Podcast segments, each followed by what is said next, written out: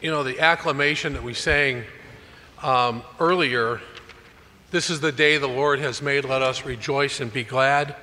That should be our theme every morning, because it's true. It's true. We have to see joy in daily life. Now today we have a lot of different themes going on. We have Jesus is with us. We have Divine Mercy Sunday. I'm going to do my best to try to intertwine the two for us, because there's many different themes that you can get out of these readings. Did you ever, were you ever in a room by yourself reading, or maybe dozing off, or maybe watching T V even, and you thought you heard a voice, or you thought you saw something through your peripheral vision? I know I have. And you look around and there's nobody there, and you kind of think you're going a little crazy. Or did you ever drive down the road and you think you saw a car coming through an intersection some way, but then there was no one there? I think that's the way we see Jesus, you know. He is always present with us, even though we don't necessarily see him, as in today's readings.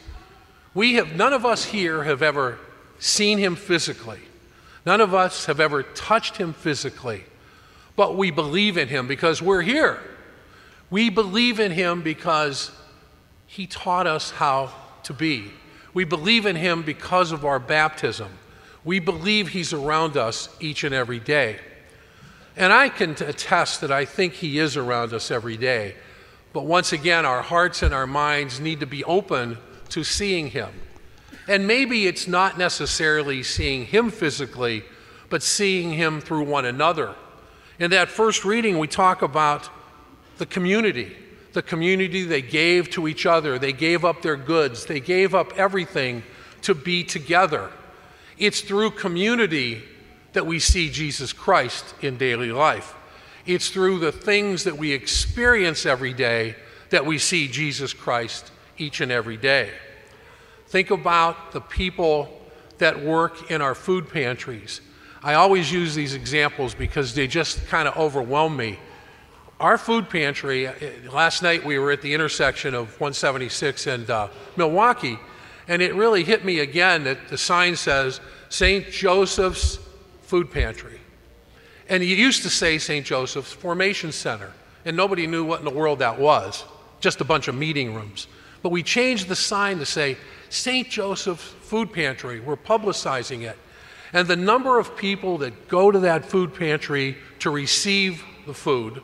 The food pantry was revamped a few years ago, where it's sort of like a little grocery store where they can go in, the guests can go in and choose what they want in some cases. They can choose the cereal they want. They can choose certain things that they eat, not just given a bag of goods that they may not even want or use.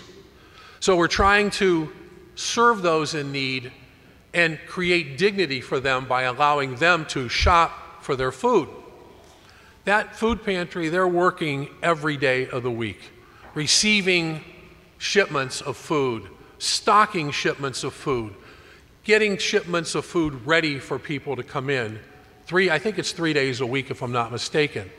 But it's, it's, it's the sign of Jesus Christ in the world. All those workers are really the visible sign of Jesus in the world. Think about our bed ministry. This past weekend, they did a bed build and they brought it up to Waukegan, and I think it was three hundred beds, if I'm not mistaken, that they delivered to different families. And these are children. We live in Lake County, right? And we naturally assume, oh, we live in Lake County. Nobody needs that. Yet in our midst, there is a desperate need. There's a desperate poverty within our own communities. three hundred beds, and I think they've given out, oh, over the last several years, almost a thousand beds, I think it is, something like that. Those people that make the beds, deliver the beds, are the eyes and ears of Jesus in the world, so he is present among us. A little girl, I heard a story over the weekend, this was secondhand, so I may get it a little bit wrong.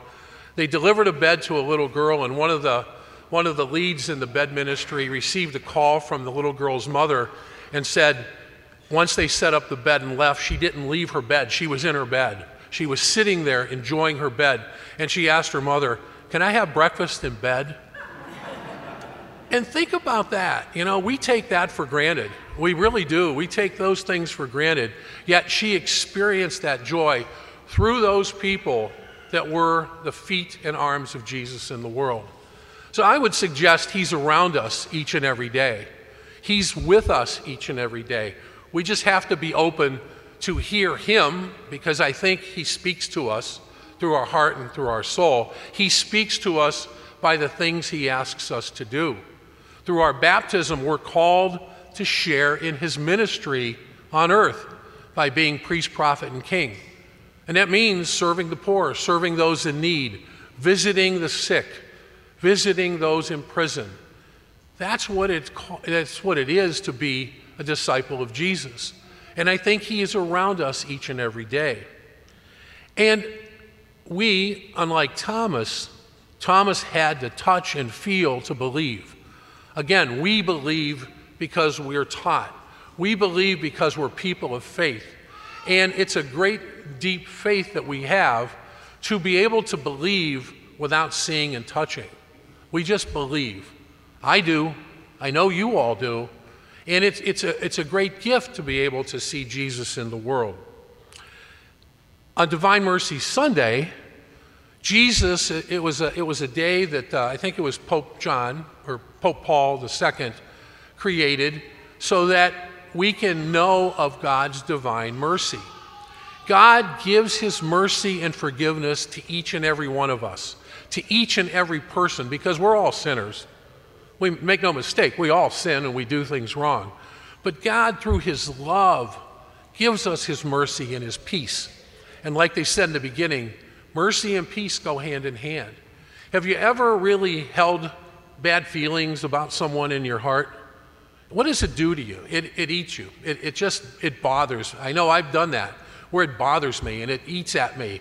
And once I was able to pray and, and hear the Lord talk to me, I was able to let that go and forgive the person who had wronged me. And hopefully they forgive me for wronging them, because there's no doubt that happens too.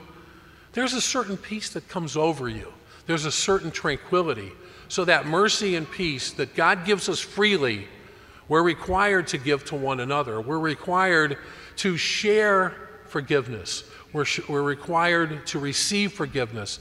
We're required to just get on with life and treat each other with respect and dignity through the Lord's love.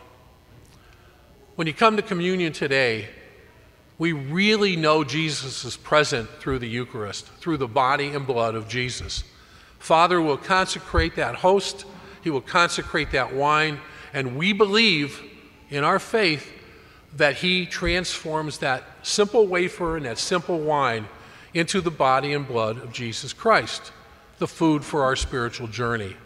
What more could we want in our lives? He is present, he is alive, he is with us.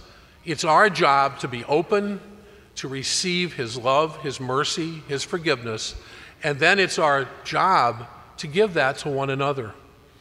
He is present, he is alive, he gives us his love and mercy. Let us share it with one another. And the first step is through that Holy Eucharist that we will receive today. May God bless everyone.